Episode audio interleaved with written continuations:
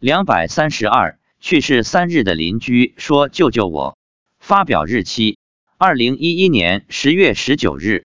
十月四日，一楼的邻居打着电话就突发心脏病去世了，家里人没有把他送医院抢救，年仅五十多岁。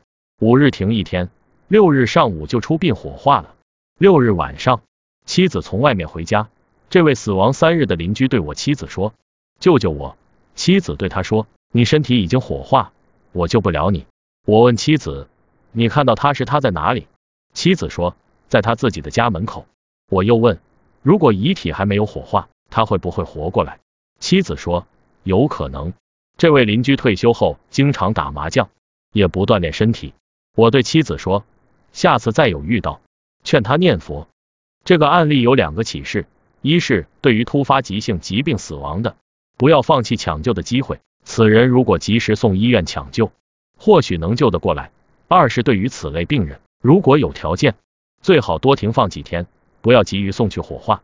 这位亡者知道要回到自己的身体中，但却找不到自己的身体。如果遗体没有火化，也许他能回到身体中，自己醒过来也难说。医生朋友看到这个故事，以为如何？